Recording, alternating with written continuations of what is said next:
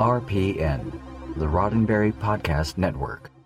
This episode of Mission Log is brought to you by listeners like you, supporters on Patreon. Join today at patreon.com slash Mission Log.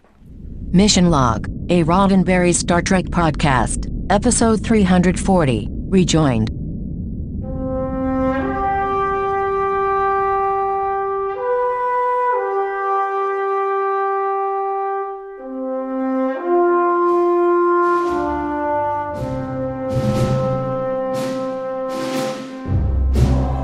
Welcome to another edition of Mission Log, a Roddenberry Star Trek podcast. I'm Norman Lau. And I'm John Champion. Each week on Mission Log, we look inside ourselves to ask how we really feel about an episode of Star Trek. Then we pick it apart for the morals, meanings, and messages, and see if the whole thing stands the test of time. This week, Rejoined, in which Jadzia Dax is rejoined with her ex-wife, who is in the body of a different woman from way back when Dax was in the body that was not Jadzia. Got it? Good.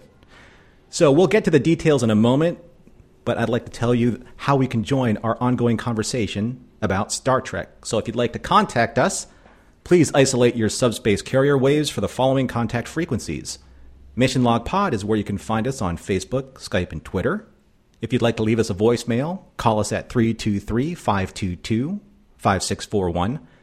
Our email address is missionlog at roddenberry dot com, and our show website, including discovered documents, is at mission log podcast dot com. And remember, we may use your comments on an upcoming episode of Mission Log. But before we get to the main topic, when John isn't practicing pulling latinum out of my very latinum-stuffed earlobes, he has banked up an entire library of trivia to offer all of you. But it's not magic. It's science. it's it's real. It's really happening. You can measure it. You can copy and paste it. Here we go. Trivia for this week's episode, Rejoined. Now, the story is by Renee Echevarria, and the teleplay is credited to Ronald D. Moore and Renee Echevarria. Of course, we've seen so much work from both of them, Renee and Ron, over the course of D S nine, and it's no surprise to see their names here either. So rather than talk about them specifically as we do week to week, I'd uh, like to instead focus a little bit on the T V landscape at the time that this episode came out. Now, Star Trek tends to break ground, or at the very least, Star Trek has put into popular fiction some great moments that may have been overlooked in other places. Yes, the first interracial kiss occurred on T V before T O S's Plato's Stepchildren, but the Kirk-Uhura kiss in that episode became a part of the pop culture fabric. In this episode, we have a same-sex kiss that, at the time, wasn't the first on T V, but still was relatively early and is still incredibly well-known today. Prior to this episode airing in October nineteen ninety-five, L A Law had broken this ground in nineteen ninety-one with a kiss between Amanda Donohoe and Michelle Green. Picket Fences and Roseanne also followed with same-sex kisses that generated publicity and some backlash. Interestingly, it was an episode of The Real World in nineteen ninety-four in which Pedro Zamora exchanged vows with Sean Sasser and then a kiss, in which wide T V audiences saw for the first time two men in a relationship kissing in a, well, a real-world setting. I'm only bringing up those, and not the many that followed around the same time, to set the stage a little for where we were when this episode aired. Interestingly, the story had existed for a little while. Michael Piller had the concept of joined trills having long-standing rules about how they could behave so as not to disrupt the rest of trill society.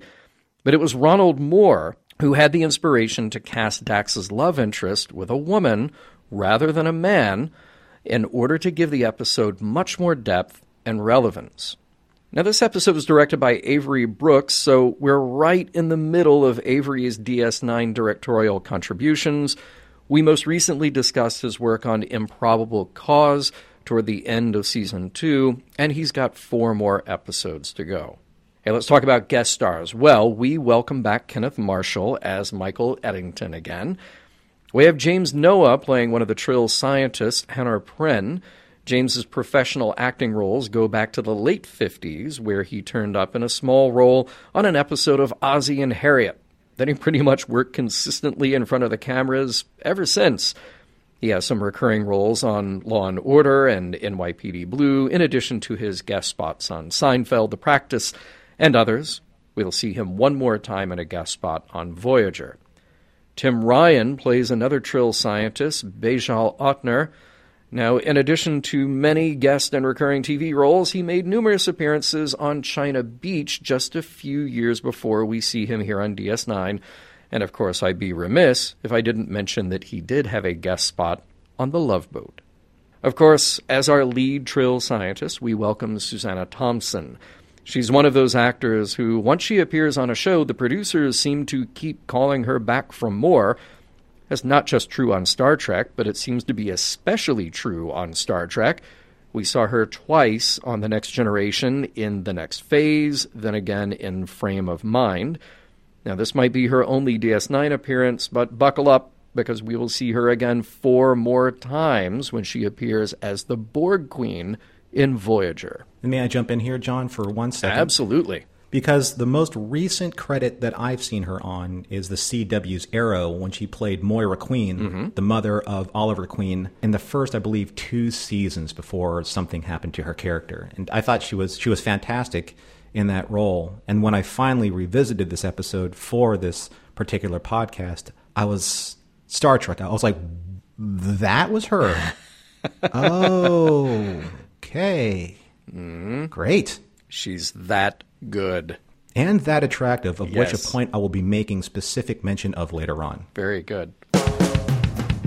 I've picked out a few special tracks for this episode. Initiate Mission Log Computer Mixtape Program number forty-seven, now playing. I have reached for a bright star above, but the trill of it all to me seems so small, when compared to the trill of your love.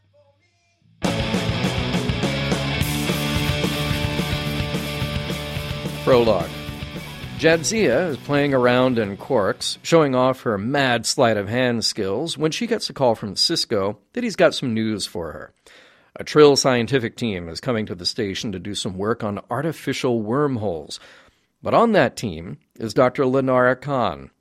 For some reason, that name is a little unsettling. Sisko even says Jadzia can take leave. But no, it's been a long time. She's a pro. She's not going anywhere.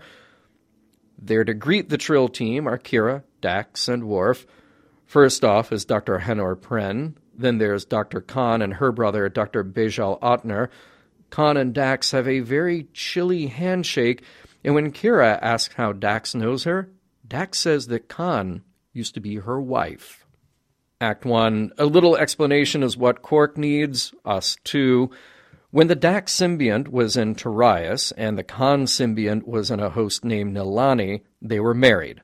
Tarius was killed in an accident, and the Dax symbiont made its way eventually to Jadzia. Nilani died, and Khan was joined with Lenara, so ex-spouses. So what if they got back together? Bashir knows a thing or two about Trill traditions. Even if they wanted to, they can't. It's not a law per se, but it breaks all kinds of societal norms. If they reassociated, they would be exiled. And when the host died, the symbionts would die too. Kinda harsh, but that's the way the worm wiggles. The Trill science team and the D S nine staff get together for a reception, and Jadzia says she's totally cool and it's not weird at all. But it's weird. I mean, sure, Dax and Khan sort of joke to each other about how they could fight or throw themselves at each other, especially since it's clear everyone in the room is just staring at them. They cordially carry on, but from across the room, maybe there are some lingering feelings. Act two. Aboard the Defiant, the science teams are making their preparations for all the science to happen when they go off to do science. There is a moment in all of this when Dax and Khan are left by themselves on the bridge, and very quickly the conversation gets personal. It's a bit of regret and apology, mixed with sweetness and sadness, on the parts of them that are still Tarius and Nilani. Jadzia, speaking for Tarius, says he was foolish to take a flight in a shuttle that wasn't ready. Lenara, clearly feeling something of Nilani, looks a bit wistful as she acknowledges the apology. Jadzia has an idea. How about Linara joining her and some friends, well, just one friend, Julian, for dinner tonight? Cut to Jadzia asking Julian to please cancel whatever plans he has so he can join her for dinner. At dinner at Quark's, it's all smiles and good times, except for Julian, who looks bored out of his mind. Once he leaves, that just gives more time for discovering that they really do have a lot in common, and Jadzia gently holds Linara's hand. Who's watching from another part of the bar, though? One of the other Trill, Doctor Pren. Act three. The mission is now underway, with Worf in command of the Defiant and the science team doing their thing to create an artificial wormhole. The first attempt is successful, at least temporarily. Everyone is pleased. Jadzia even wraps an arm around Linara, which prompts Doctor Pren to give a look to Doctor Ottner, Linara's brother, one of those do-you-see-what-I'm-seeing moments, and I don't mean the wormhole. Later on D S nine, Ottner confronts his sister about what he saw. He doesn't want to believe it, and he asks her to reassure him that there's nothing going on. She says as much, but then quickly goes to Dax's quarters to tell her what happened. The two discuss how there's nothing going on, but maybe they shouldn't see each other. But Nilani maybe hasn't gotten over Tarius, and Tarius has missed Nilani terribly. They embrace. They kiss. Linara says she should go. Act four. Dax tells Sisko what's up, and he's very pragmatic about this, reminding his friend about her responsibility as a joined Trill. She says she knows, and she's aware of the consequences, and she's also had the experience of seven lifetimes to tell her what she wants. No matter what, Sisko says he will always have her back. Aboard Defiant, time for the next wormhole experiment. It's going just as planned until it doesn't. The wormhole collapses and explodes after the Defiant launches a probe through it. That explosion rocks the ship, causing a plasma leak in engineering, just where Eddington and Linara are stationed. Arriving on the scene, it doesn't look good. Both are injured, and the only way Jadzia can get to Linara is by enabling a temporary force field, allowing her to walk down and drag Linara to safety while they vent the engine room. Behind the bulkhead, the two emotionally embrace, and they promise they'll never lose each other again. Act five. On D S nine, Linara is recovering. Jadzia stops by with a proposal. What if Linara stayed there with her to continue to work on her wormhole experiment? Yes, it would mean exile, and yes, Linara's brother has already insisted that she return to the Trill homeworld and forget about Dax. Naturally, Dax says that how they feel about each other is the only thing that matters. Linara has so much to consider, though. She's not impulsive like Curzon, or Tarius, or possibly Jadzia. Maybe she can go back home for a while and think it over. Then she can come back to D S nine another time. Tearfully, Jadzia says she knows she won't come back if she leaves tomorrow. The next day, Worf escorts Doctors Pren and Ottner to the airlock. Jadzia watches from an upper deck of the promenade. A moment later, Doctor Khan appears, and before she steps through the lock to her shuttle, she looks up and just happens to catch the pained look in Jadzia's eye. Damn it, Star Trek, stop making my eyes water. The end. Well done, John. Thank you. Well done. And you know what? One of these days, soon, hopefully, mm-hmm. we're going to get a little bit of a softball episode, so we're not pained with such heavy content. Oh, my gosh. Uh, uh, yeah. Uh, we will. We will. Yeah. I know. I would, yes, we have a softball coming up. Not not right away, but we have a softball coming up. A couple of them. Mm, indeed. It'll be fun. Yeah. Not saying they'll be short. They will be softball. But fun. Yeah, hey, uh, so let, let's pick apart this a little bit. Um, that opening trick with the egg. Uh, so I love how Quark is trying to figure it out, and he says, well, she probably beamed the egg from a transporter directly into her mouth. It It's so, I mean, it's just a little throwaway bit, but I love how that in the twenty-fourth century, what constitutes a trick and our ability to rationalize it, this is very different from now. Yeah, you know? And as good as as good as uh, Alexander Siddig was in that, uh, I, I think that Armin Shimerman is just kind of like this gawky look that he had on his face, the whole trying to decipher what was going on. Yes. It's exactly what you want to see with somebody who's trying to figure out a magic trick, either now or three hundred years from now. Yes. Yeah. I, I don't know if I've said it in precisely these terms on this show before. I probably have, but I'll say it again. Um, you know, when I go back and watch the original series, um, it's always a revelation to just watch D. Kelly, even if he's not the focus of the scene. You see the gears always turning in his head. He he is always acting by reacting. And Armin Shimmerman does the same thing in D S nine. Now, they give him a lot of screen time. They give him a lot of great lines and a lot of funny lines. But as you just pointed out, it's just the look on his face. You see what's going on in his head, and he's just wonderful no matter what they give him. By the way, with that trick, okay, so Jadzia does the trick and then right with the latinum, and then right away Court grabs it, puts it in his pocket, right? Mm-hmm. Now, the second time, when Bashir does it, Bashir keeps it. That's, what's up with that? Well, it's to pay for the lessons. He's got to pay okay. for his magic lessons. Okay, I got it. All right, very good. There are a couple of directorial things I'm going to point out, and one in particular here is, that's did it jar you at all? That was just an odd shot of Jadzia coming into Ops. So right when she leaves Quarks, mm-hmm. she gets the call from Sisko, and it's this weird, like, uh, uh, this sort of smashed focus thing where you've got uh, like a barrier in front, you've got somebody at a console in the midground, and then you've got Jadzia coming up the lift in the background. But the way it's moving and the camera is craning up a little bit, it just seems like, why why are we doing this with this uh, uh, this lack of depth of field? It was a very odd choice. There were a couple um, of odd shots in this episode. Yes, yes. Yeah. And I, I think we'll point out a few of them, uh, unless there, there's any one that you want to bring up right now.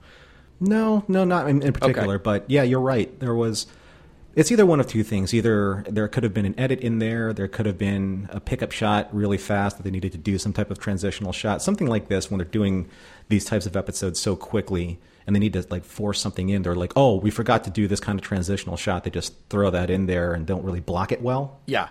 Yeah, it, it is strange. And it, it's especially strange. Uh, I mean, everybody knows that I'm a big fan of Marvin Rush um, and his cinematography. Uh, but usually, you know, there's not a whole lot of room to play around on a T V set, and especially when you have the director on T V, because the director is different every week. Um, obviously, they, they repeat sometimes, but not back to back. Um, that director is being hired to match a style, mm-hmm. not not to come in and be creative. And there are some creative choices here that I thought were just a little little out of step, a little weird. Well, that's pinned on Avery because Avery directed this one, so. Yeah, yeah. And, and I wonder if it was him or if I wonder it was the D P just saying, like, hey, I have this idea. Let's use this really weird lens yeah. and make this bizarre. Sure, go for it. Great, great moment of Worf talking about what Klingons dream about. Oh, yeah. I mean, he is the master of the icebreaker. Yeah. In social settings. I was just I was curious to see if anyone was going to ask him a knock knock joke. Yeah, right. Knock knock, who's there? You know, Kalis, Kalis who? Kalis that will bring honor to the Empire for the next three thousand years and will bathe in the blood of all of your enemies and blah blah. Like, you know, okay, yeah, okay, I get it. Uh, yeah. That one always kills at Klingon parties. Oh, totally. Uh, yeah. Yeah, that's great. Hey, and uh, I have to point out food. Couple of points in here uh, to point out food. Uh, there was food at the reception. Now, we didn't really see it. Um, we, we just got a tiny, like a very dark shot of scooping something onto a plate, but they describe it. We have a callback to Hasperat, mm-hmm. uh, and then there's Moba fruit, and then there's uh, Veklava, which I assume is like baklava but has ridges on its nose. That's what I was that- thinking. Okay, all that's right. That's exactly what I was thinking. I really wanted to see a, a close-up of the Veklava. So that, is it, or is it baklava that's blessed by Vedix? Yeah. Oh, yeah. Oh, see, that's very good. Yeah. You know? Yeah, I, I was hoping that we would get much more information about maybe baklava. Veklava is baklava that's kind of Bajoran kosher. Oh, there you go. Okay, yeah. You know, I like that idea. It's a very I religious like type of preparation. And now, the later food scene, we, we have the dinner table at Quarks uh, between Jadzia and Linara, and it, it looked like uh, maybe bread, uh, some kind of like a meatloaf thing there, and then uh, some red cabbage and green cabbage. I, I like all the cabbages, mm-hmm. so I was glad. And these are all foods that hold up pretty well on set. Right, they don't wilt with the lights, and they don't. Yeah, sure. Yeah. Cabbage, pretty robust. You know when I'll put like a, like a Boston bib lettuce on a plate under hot lights? You're just asking for trouble right there. So know? Here's an interesting thing, though, talking about that. The the food over time will wilt and, you know, kind of get limp. But yeah. makeup and hair and all that kind of stuff, you know, under all those lights. I mean, oh, yeah. those are all getting touched up. Why not the food? Oh, and they do. Okay. They, they do touch up the food. Now, it, it might, I mean, typically when you call last looks right before a shot, uh, it's time for hair and makeup to swoop in, make sure everything looks good. But you probably also have the prop master standing by as well going, oh, they just called last looks. Let's uh, let's fluff up that green cabbage a little bit. Let's mm. maybe uh, give a little spritz and we can bring it back to life here. You know, you know what would so, never wilt, though? If Odo was salad, it would never wilt. It would. Ne- you're right. Yes. Oh, that that would be a good party trick too. Right, like that. Hey, uh, something that was revealed in that moment. Uh, Curzon set fire to the Barros Inn in the Rigel system a- as part of a bet. Mm-hmm. Okay, so I, how did that bet go? I mean, I'm just picturing somebody saying, "Hey, Curzon, I bet you won't set this place on fire." Oh yeah, watch me. Boom. Like exactly, I think that's pretty much it. Okay, mm-hmm. all right. I think that's Just, as simple as that. I think that if you're going to throw something at Curzon, he's going to be like, "Path of least resistance." You said it, I'll do it. Now pay up. Yeah, yeah. He was a kid who, like somebody else, to say, "Hey, I'll give you five bucks to do this thing." Curzon, you just you save five bucks. You're just like, go do the thing, and he'll do it. I double dog dare you. He's in. He's one hundred percent the double dog in. Dare. Oh, oh, and there was a great line. Uh, uh, there was an exception to every rule, and he usually went out of his way to find it. That's Jadzia describing Curzon. I mean, that's I, fabulous. I know that in Facets we got a lot more Curzon, and it was played mm-hmm. brilliantly by Renee. Yes, and I wanted to see so much more like Curzon in flashbacks. And I'm not saying that we won't. I just don't know. But Curzon, man, he seems like so interesting. I mean, yeah. This isn't his show. This is Tarius's show. But what what would the Dax symbiote be, or at least who would Jadzia be without Curzon? Right, right. Yeah, I, no, totally. You you have to have him. You have to have his personality. Um, I, I think th- that line, by the way, it sounds like something out of a Mark Twain book. Uh, that just it sounds and and actually Curzon kind of sounds like a Mark Twain character anyway. Oh yeah. So I, I yeah. love the. He's the uh, guy that would say, how do you ruin a perfectly good stroll? Oh, no, he goes, golf is how you ruin a perfectly good stroll. Right. Yes, exactly, exactly.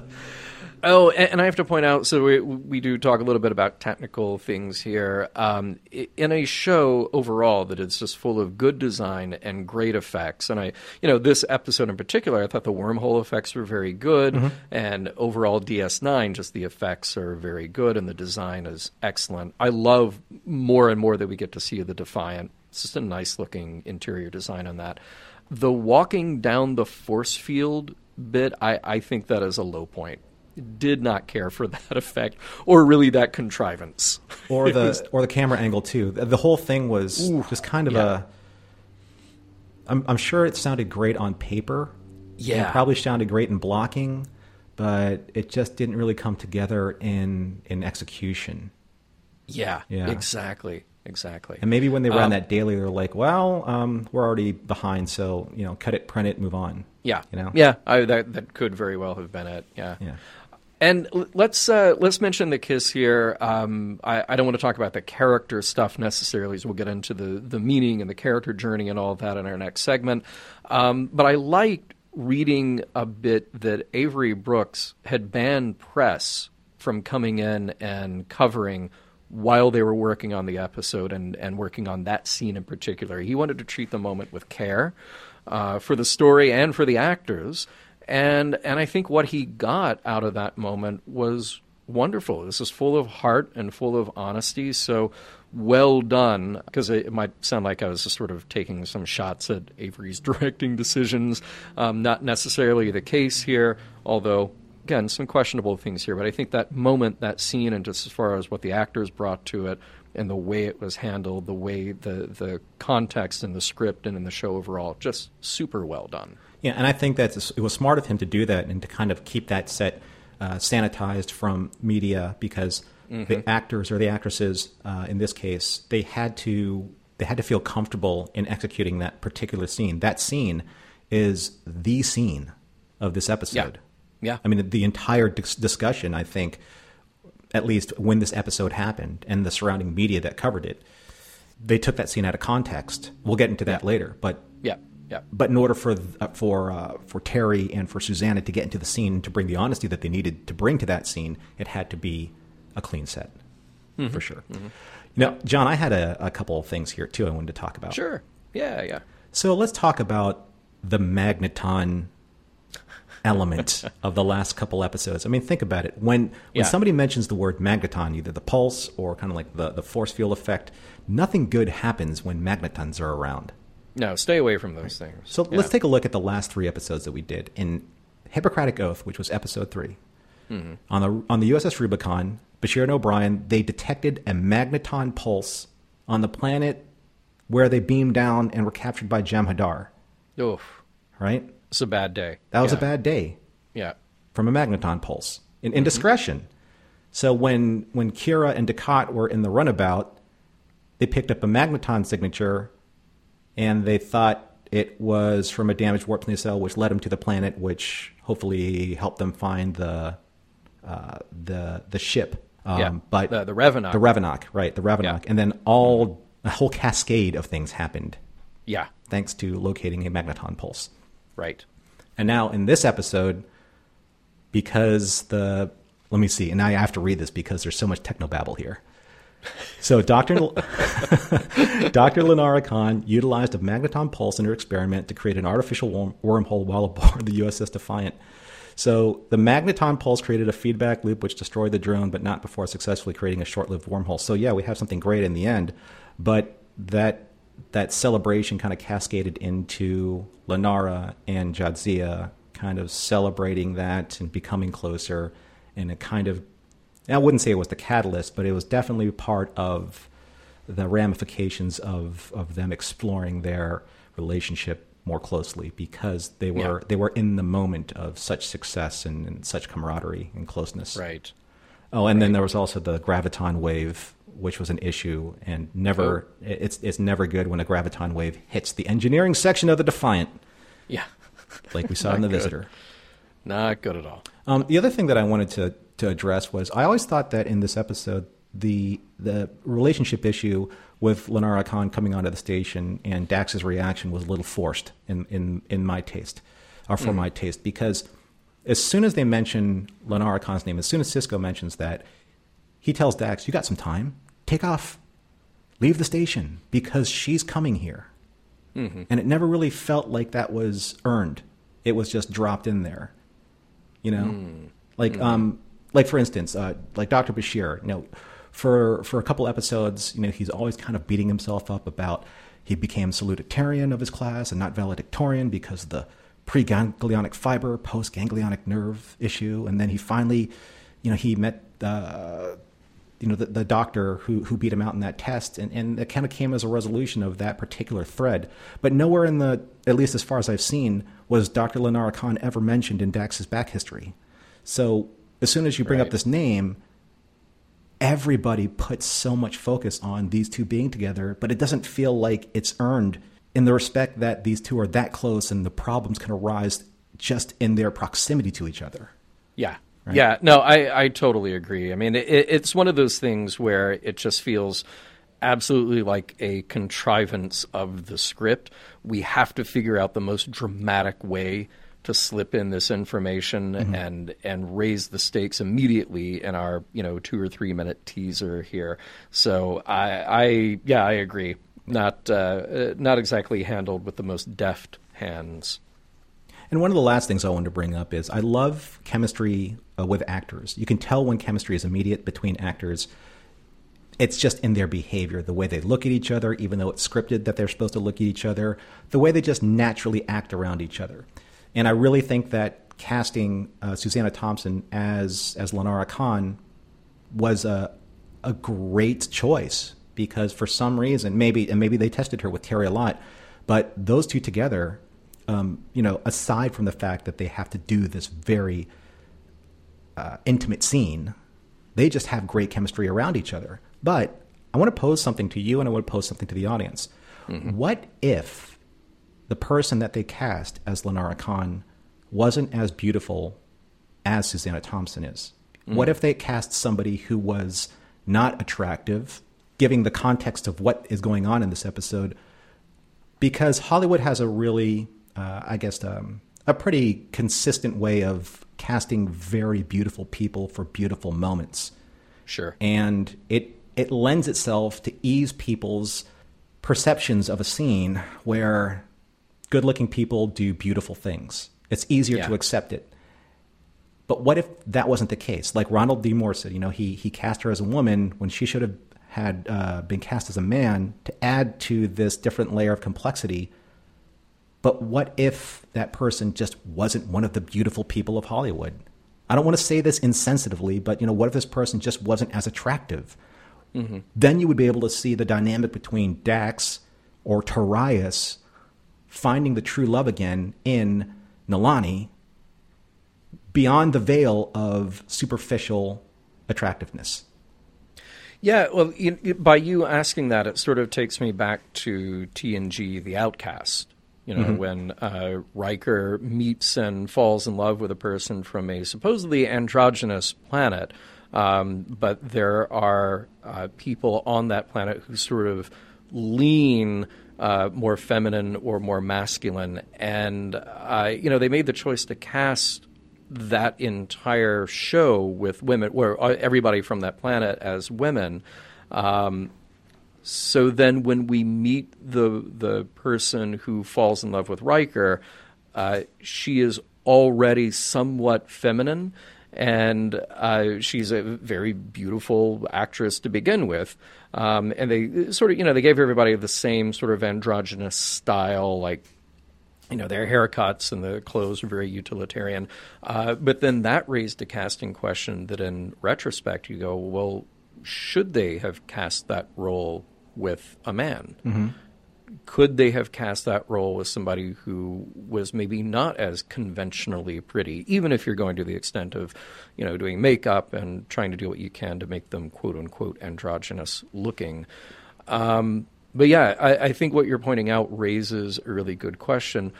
You can also sort of look at it from the position of the producers or writers or, or whomever. Uh, not everybody has a hand in the casting, but just sort of saying, okay, well, what's important is the story and that people have some buy-in to what's happening here. Are we making it even easier for the audience to have some buy-in by just putting something, putting somebody on screen that they can already go like, oh yeah, I, I get it. Of course they're in love. You know, mm-hmm. oh, look, she, she's beautiful and she has this great personality. And of course they get along in all these ways. And, and I think it doesn't hurt that, that there's sort of a similarity between the two. They they don't look alike, but there is a similarity in features, um, and there's sort of a, a, a like a, an almost immediate comfort mm-hmm. in seeing them together. So yeah, these are all good questions, and and I, I do have to wonder what the casting process was like. What what did they consider, and uh, who were the ones that didn't make it ultimately? And then, of course, they would have to be, whoever they cast, and obviously this in this case it was Susanna Thompson, they have to be comfortable when they're reading that script and they get to that page where the script says, and now Jadzia and Lenora kiss passionately, mm-hmm. however the script mm-hmm. reads. Not every person in Hollywood who reads a script like that will say, I'm comfortable with that. I have to believe that. You know, it's just mm-hmm. not who they are, unless they say that, you know, the job's a job's a job. Yeah, right, right. Yeah, and you, you do have to wonder about that. And I, I do know that, yeah, there are people who get scripts who then say like, oh, yeah, I can't do that. That's not for me, whatever the case may be. Let's keep the tunes going for this one. Wise men say, only trills rush in, but I can't help falling in love with you again.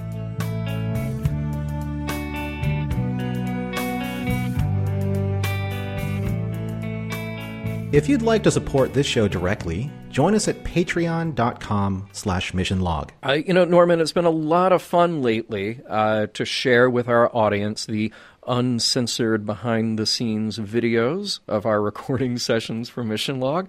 You and I get a chance to catch up. You and I get a chance to respond to people who are writing to us there. Um, you even had the contest of what artwork to fill your studio with. That was exclusive to our Patreon listeners, which was a lot of fun. What I love about Patreon support, because I've done Patreon support on a variety of different projects and still do, it's a really nice way to support the creators, but it's also a really nice way to be able to get behind the scenes with the people that you enjoy listening to or enjoy the entertainment or the content that's being provided to you, you know, on a daily or a weekly basis. And that's where this really nice relationship gets to be formed between the creators and the patrons. And I think that's so special because many times, much like the, uh, the T V shows or the movies that we watch, we don't really have a chance to either discuss our issues or praise the efforts of, or just get to know the people that created content that means so much to us. So I think that this is a great platform. Obviously, it has influenced my life with some of the things that have changed in my personal studio for the better. And uh, just being able to meet the people that are very appreciative of our work. And I, I, I find that just very uh, dear to me and, and very, very heartening and, and very humbling to be able to do that for people and for have people to, to just connect with us in that way. Yeah, well, you said it. You know, it, it absolutely warms the heart, and it is about the people involved. And I'm just going to name a handful who we've been in touch with very recently uh, in our chats on uh, Patreon. So thank you to Penny, B C, Michael, Tricia, Doug, and Jason. I know I'm I'm barely mentioning, you know, we, we've got a lot of people who follow us on Patreon. These are just a handful who we've been chatting with very recently on the videos. So thank you to you all. And uh, again, that address to support this show directly is patreon.com slash missionlog. We do thank you for your support.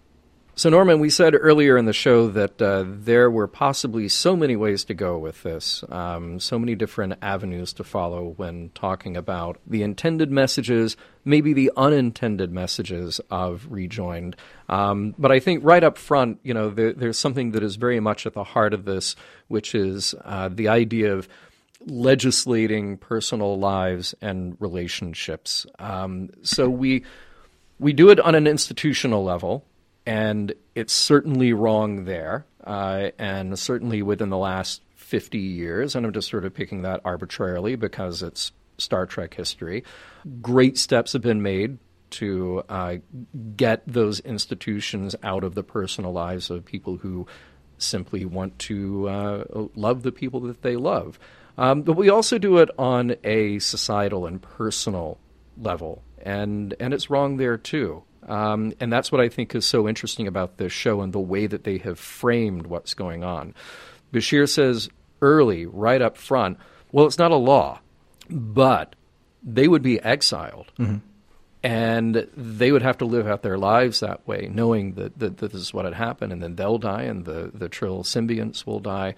The point that obviously we are meant to get out of all of this is that there is something truly heartbreaking, and it does break my heart to see people who can't live their lives as their true selves.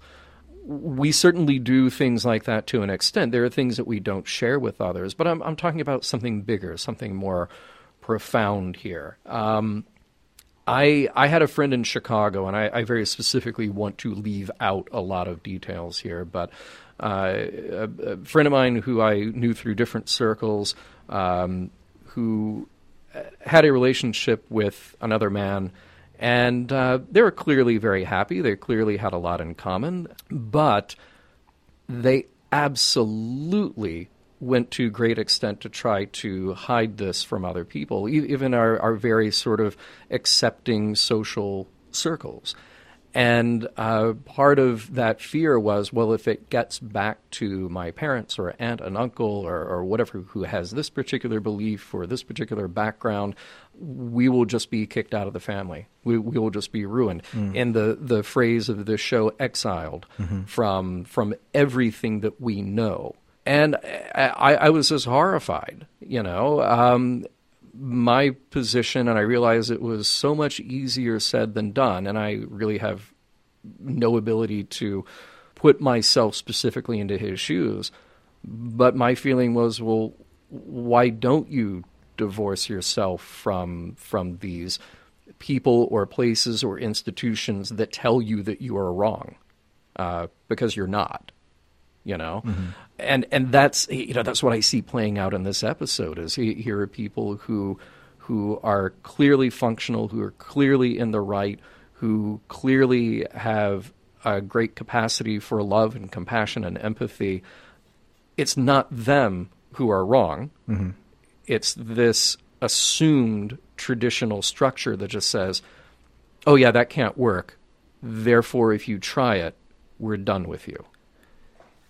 You know, this is a very, very sensitive topic, and mm-hmm. I take, I take um, great pause and try and formulate what I want to say, because again, I don't want to sound insensitive, and I don't want to sound ignorant of, of obviously what is being discussed.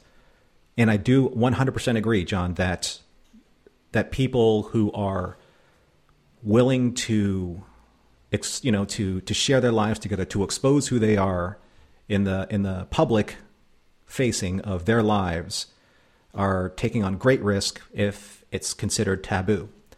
Mm-hmm. But at the same time, though, I think that in this episode there are there's a different layer that that Jadzia and Lanara are fearful of, and it's not necessarily one hundred percent all about their choice. It's about the choice of the symbionts as well, who they either are speaking for or are being influenced to speak for.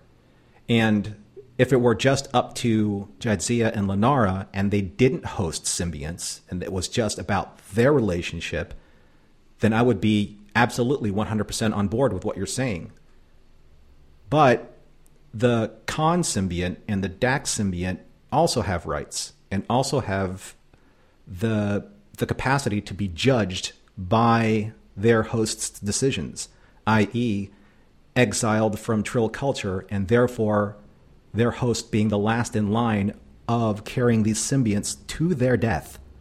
It's not just about two people's decisions. It's about ending the lineage of, at least in Jadzia Dax's uh, symbiont's case, seven generations of an alien species. And what gives either of them the right to do that without, I mean, I don't know whose consent holds, holds the authority here, because they are joined.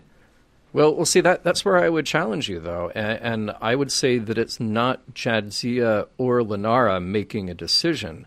So you have the memories, the emotions, the, the, experiences, the passion of Nilani and Tarius.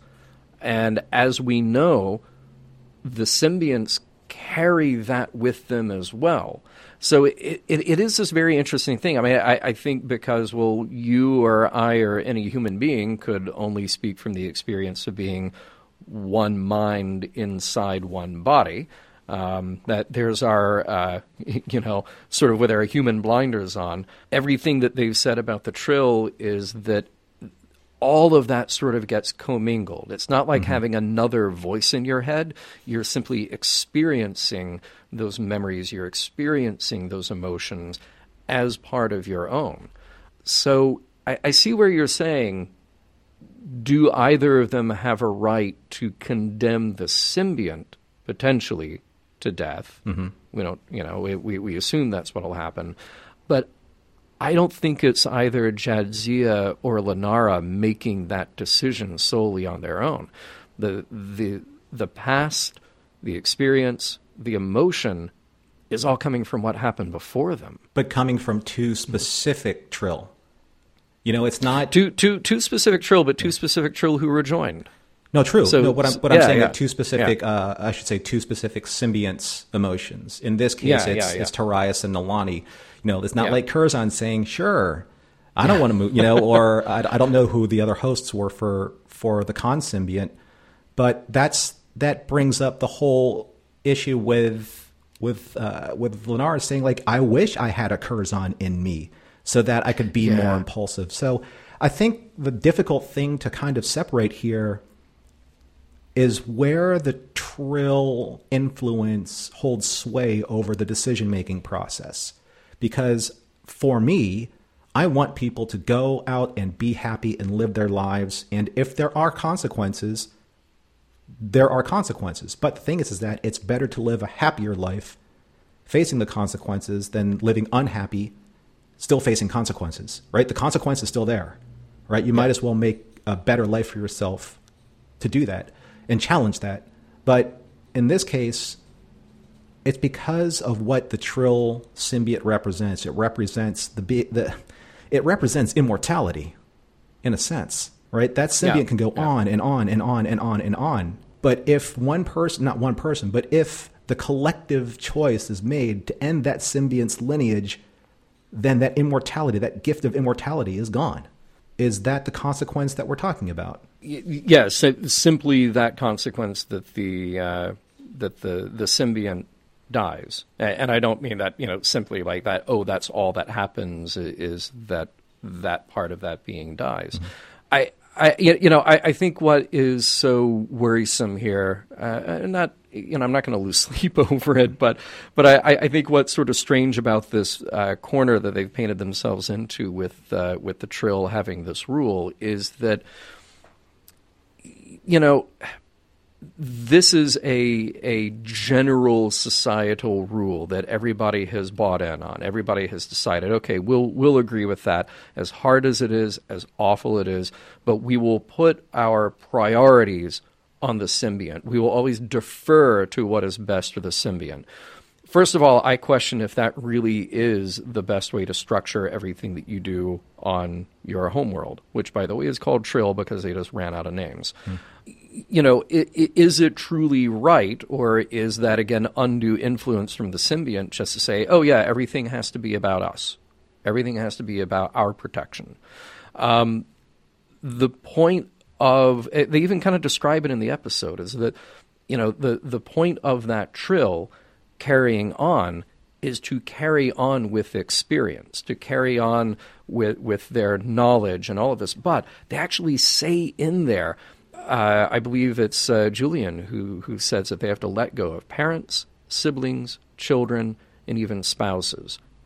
And I would ask myself, well, you're saying the point of having these multiple lifetimes is to have experience, to have the breadth of possible experience, and yet you're starting out by saying, oh, but every lifetime you're going to get rid of all these things that actually give life meaning.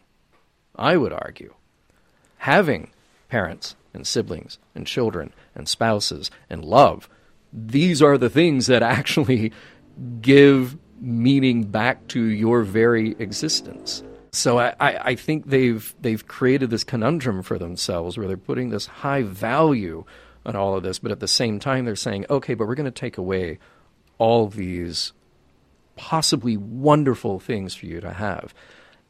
To me, not being Trill, being an outsider, just a single brain and a single body from Earth, I would look at that and say, well, that's marvelous. You could actually go back and and... fall in love with that mind, that that that that spirit, that experience that you fell in love with before, and live another lifetime with them. That's incredible. Imagine what you could accomplish.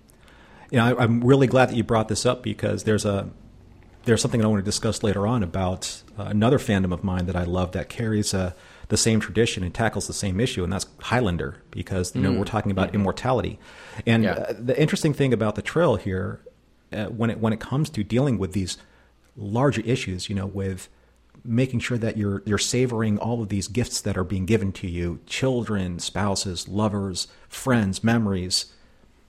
These are all, I guess we're looking at it from kind of like a single timeline, a single life, and uh, a very singular thread moving forward.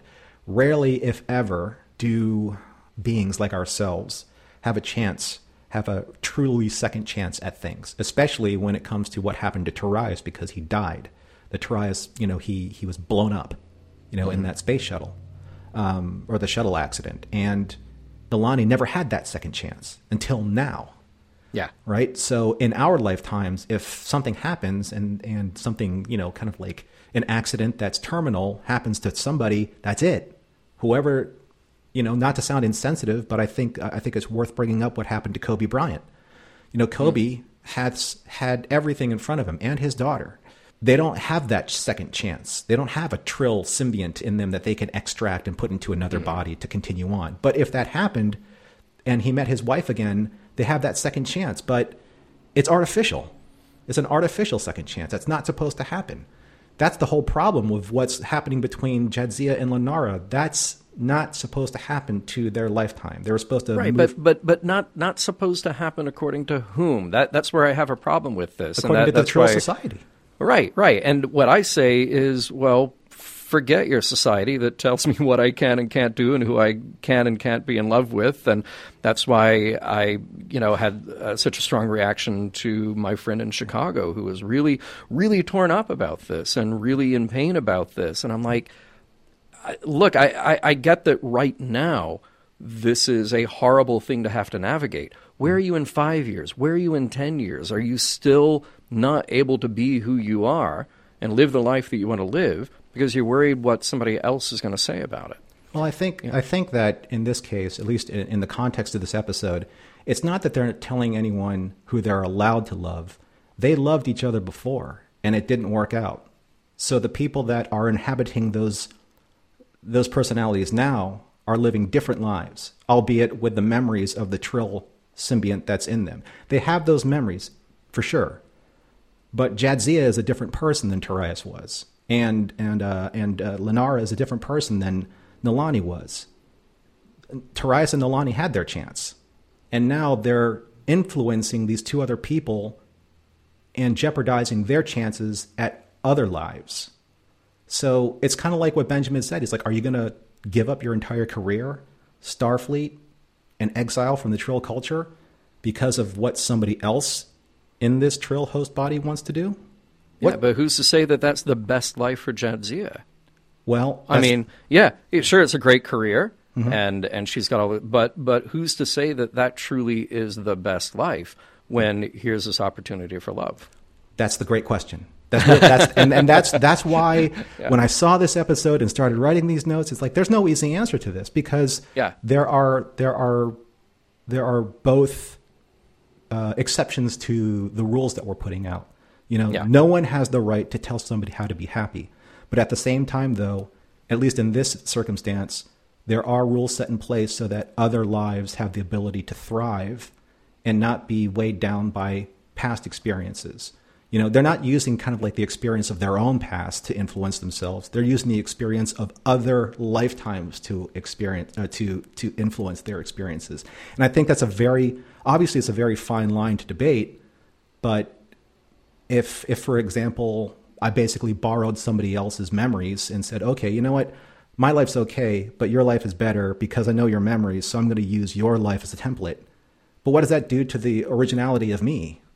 Where does that leave me? Yeah, yeah. Well, but remember, even Jadzia and Lenara realized that they had more in common than Tyraius and Nalani. True, and, and if it was just you know? them, yeah, th- that's the story that I'm more interested in. Because mm-hmm. their relationship is coming honestly and organically. They're both scientists. They're both attracted to each other. I get that. But now mm-hmm. you compound that relationship with the the weight, the gravitas of what happened with this, un, not un, unrequited love, but this the catastrophe that happened with Tyraius and him basically saying, I, I got a second chance to apologize. It's kind of like when Curzon took over Jadzia's body. It's like, I got another chance at being Curzon. You know, right. or, or took over Odo's body. Why wouldn't I? Why wouldn't I take that? But it's not right. You had your shot, right? You got to let well, somebody else live that shot. Yeah, yeah, but but I mean, but maybe that is the shot to live. You know, a- again, it, it it seems presumptuous of me for uh, the greater Trill society to say the whole point here is to live experiences that nobody else can live, mm-hmm. to go out and and be everything that you can be. Uh, Except for this, except for these emotions that are profound and powerful and important and have everything to do with family and connection. Mm. You know, that, it's a, that it's seems... A, yeah, it's tough. Yeah, That's, yeah, that's a yeah, that's a very seems. tough point, and and why this episode is so darn good. Yeah, right. Yeah, awfully good. Yeah, you know, I, I do want to talk about the the same-sex kiss in a different context here, because we, we talked about it a little bit earlier, just in like how it was handled for the episode. Um, and just to go back to something that we mentioned before, yeah, it was a big deal at the time, and it's still a big deal today, though maybe not as big a deal. We kind of dealt with the flip side of this in The Next Generation, The Host, in season four, where Beverly met a Trill who she fell in love with, but then when that Trill was moved to a female body, couldn't go on. And Crusher couldn't fall for that same Trill uh, and a female host. And and we understood that on our show, on Mission Log, that it wasn't about prejudice, it was about preference. Everybody's entitled to their preference and and what, you know, how they see themselves and what they look for in a partner. Dax and Khan, I, I think, present this wonderful opportunity to present this, you know, passionate, equal, complex relationship where it truly is about the meeting of two personalities rather than two bodies. Uh, I thought that's remains one of the strengths of this episode. Um, and in an era where we are a- attempting to be more sensitive and understanding, I hope, um, about a range of non-binary genders and orientations, uh, it really boils down to, uh, to coin a phrase, it's what's inside that counts. Mm-hmm. Um, I thought that was uh, clearly something that they had in mind in structuring this episode the way that they did. It was interesting to me to go back and read so many comments from the cast and crew saying, well, you know, it, it's not about a same-sex kiss. It's not about a lesbian couple. And they're right. It's about Trill. It's about what they do. Uh-huh. But then we have the genius of Star Trek and the the genius of using the metaphor of science fiction to reflect things that we deal with in the real world. Mm-hmm.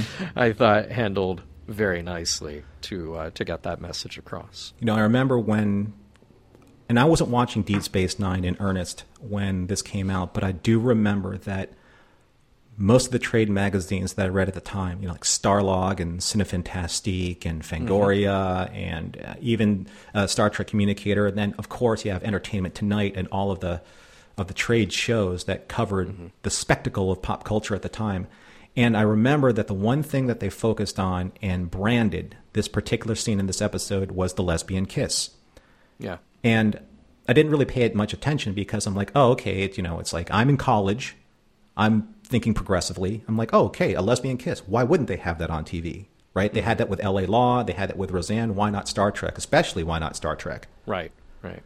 But then when you rewatch this episode and you really look at, like you pointed out, the root cause of how this came to be, it has absolutely nothing to do with the the impetus of a same-sex relationship, even though the kiss is done by two females. Mm-hmm. It's it's what happened with Tarius and Nilani. It's this longing that they had for each other that they weren't ever, they didn't think they were able to, to find again, almost kind of um, soulmates in a way. Well, it's a little bit of Star Trek sort of getting to have its cake and eat it too. Yeah. By saying, we're not doing a same-sex love story, but by the way, we are, because this is a T V show, right, and we have two women cast in these roles, so we're playing it like that. That's how we're playing it. But right, we're getting across the message that that is irrelevant. Mm-hmm. We're actually making a case here to say it's about the personalities involved, you know. And, and yeah, you, you could say uh, I, I I don't think it's a great argument, but you could make an argument to say like, well, but it, it was the the spirits uh, or the you know the personalities of this heterosexual couple, you know, Tarius and Nilani. Regardless, you know, it, it's all science fiction, it's all fake, but where we land in this is that here you have a T V production in nineteen ninety-five telling what I think is this just lovely, heartfelt story of two people finding each other, but being told you can't. Yeah, and the the optics on this are not to be summarily ignored. Obviously, yeah, the optics yeah. on this are...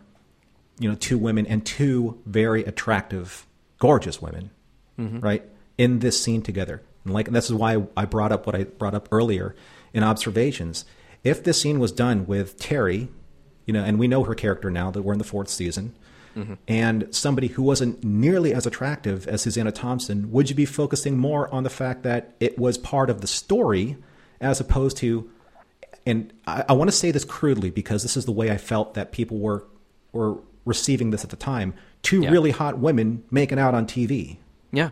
yeah. Right. Which is, again, the, what the perception was in the media, you know, because that's all they wanted to cover. They didn't want to cover the fact that there are these, you know, life, lo- lifetime long souls in these alien bodies that are trying to find the love that they lost, were robbed of because of a tragic accident. No, that's never discussed. It's just that, look, Star Trek is putting on a lesbian kiss in their show. Way to get with the time, Star Trek. But that's not fair. That's not what yeah. it was. I mean, that's what people made it to be. Yeah, I, but you know what? As a wise Star Trek writer-producer said about a later Star Trek show, um, when the press covers that and that's all they cover, embrace the controversy. And this Embrace, is... embrace the controversy. You take it, and then you write a great character and a great moment, and you just keep forging ahead. And this was before the internet. Oh my! Yeah, I don't even. I can't even imagine can't, if this broke on. Yeah. You know, when when social media would have taken yeah. hold of it. Wow.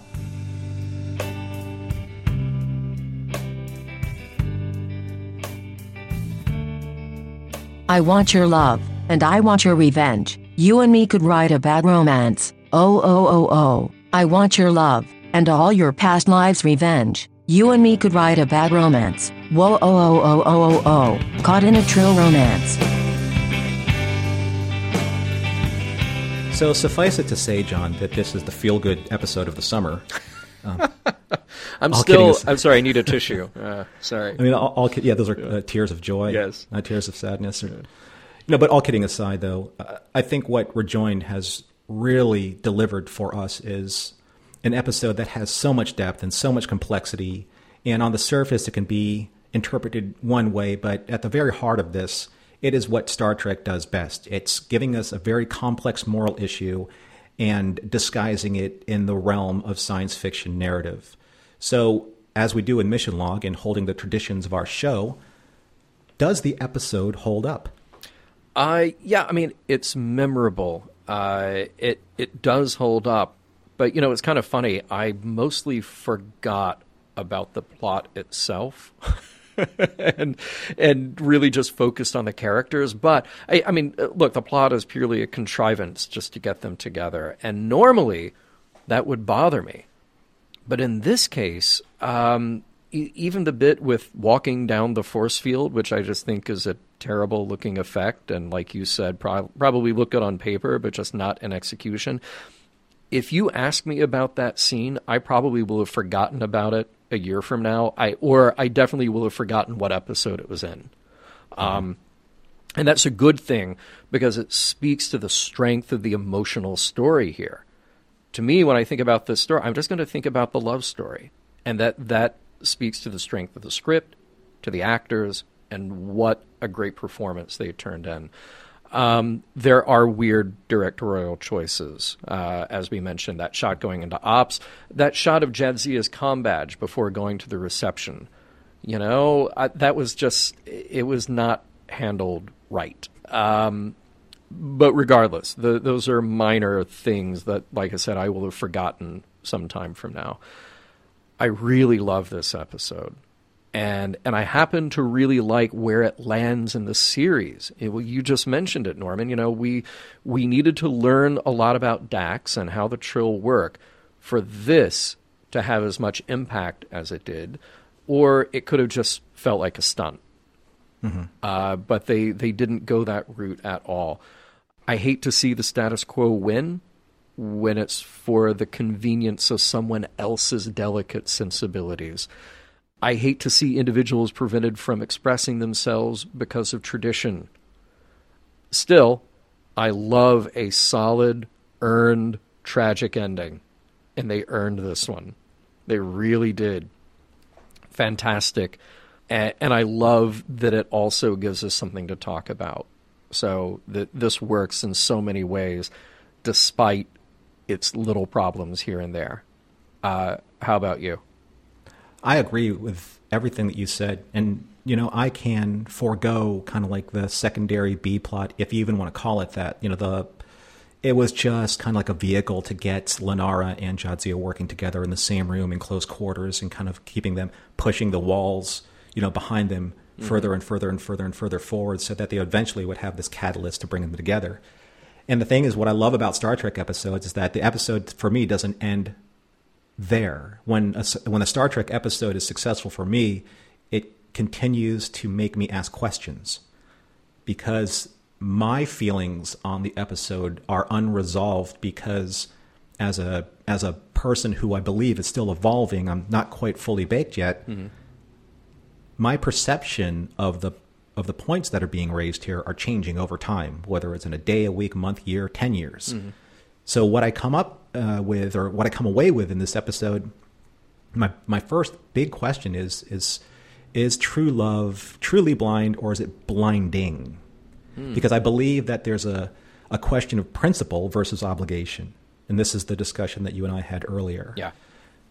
The, the principle or obligation versus Two Joint Trill, and the responsibility that they pledged not only to themselves as the hosts, but to the hosts of the symbiont of this culture.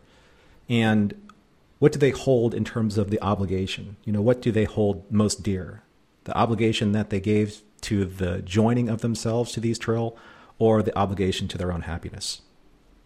I mean, that that's a yeah. that's a very dynamic and very poignant part of their their choice that they have to make at the end, the the earned choice that you were talking about. But do Jadzia and Linara have their own feelings pushed aside so that these two other symbionts' needs are met first, and the needs of Trill society? Mm-hmm.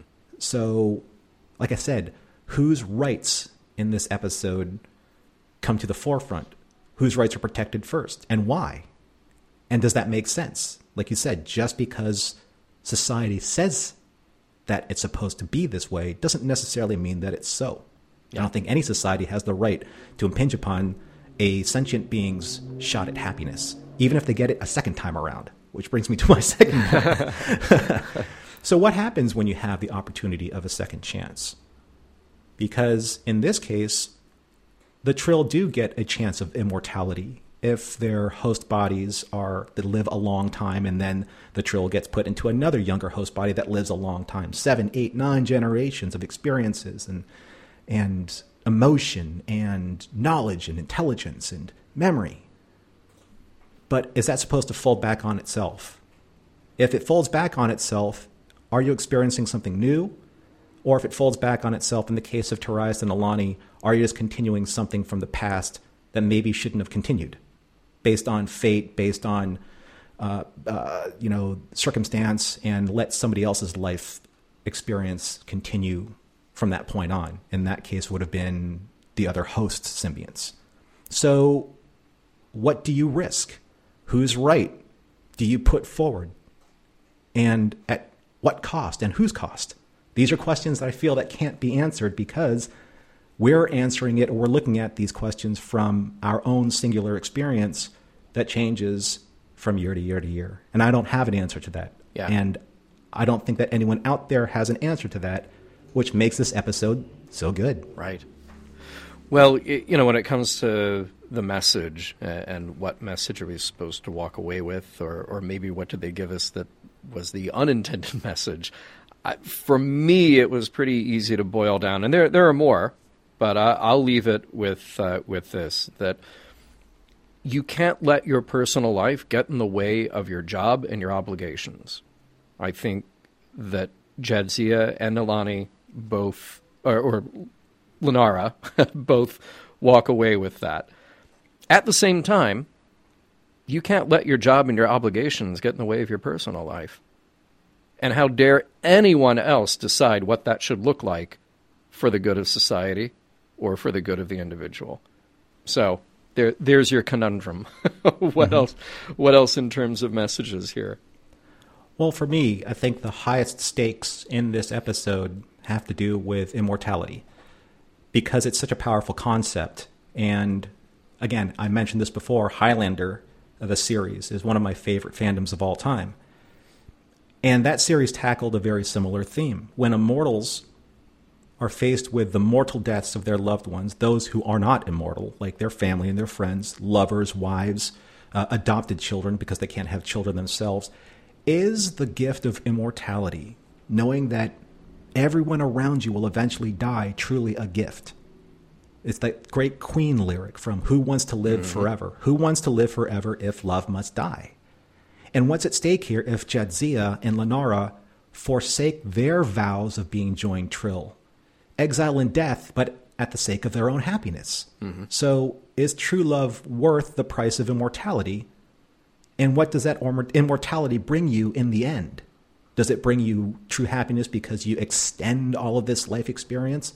Or because you're doing that, you're saying goodbye to Benjamin and, and Bashir and Worf. They're eventually going to pass before you because your memories are going to live on in somebody else's body.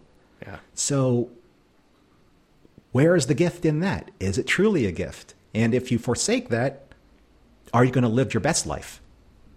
I can't answer that, but that's what this message means to me in this episode. Well, I'll let you know in five hundred years. Mission Log is produced by Roddenberry Entertainment. Executive producer, Rod Roddenberry. Roddenberry Podcast Network is at podcast dot roddenberry dot com. Over there you'll find all of our shows, Mission Log, Mission Log Live, Women at Warp, Priority One, The Trek Files, your daily Star Trek news, and Shabam. Shabam. If you'd like to support Mission Log directly, you can do so at patreon dot com slash mission log. For more Star Trek news and discussion, be sure to visit trek movie dot com. On the next Mission Log, Starship Down.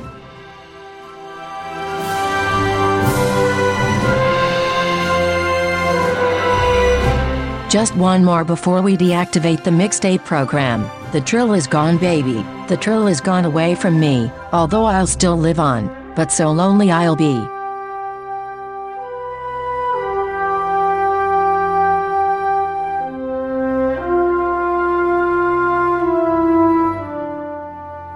End transmission.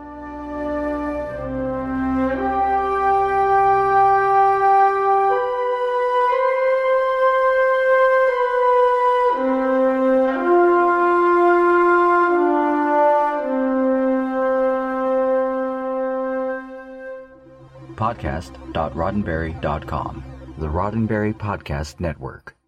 Don't you love an extra one hundred dollars in your pocket? Have a TurboTax expert file your taxes for you by March thirty-first to get one hundred dollars back instantly. Because no matter what moves you made last year, TurboTax makes them count.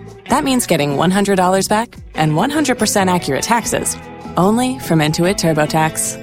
Must file by three thirty-one. Credit only applicable to federal filing fees with TurboTax Full Service. Offer can be modified or terminated at any time.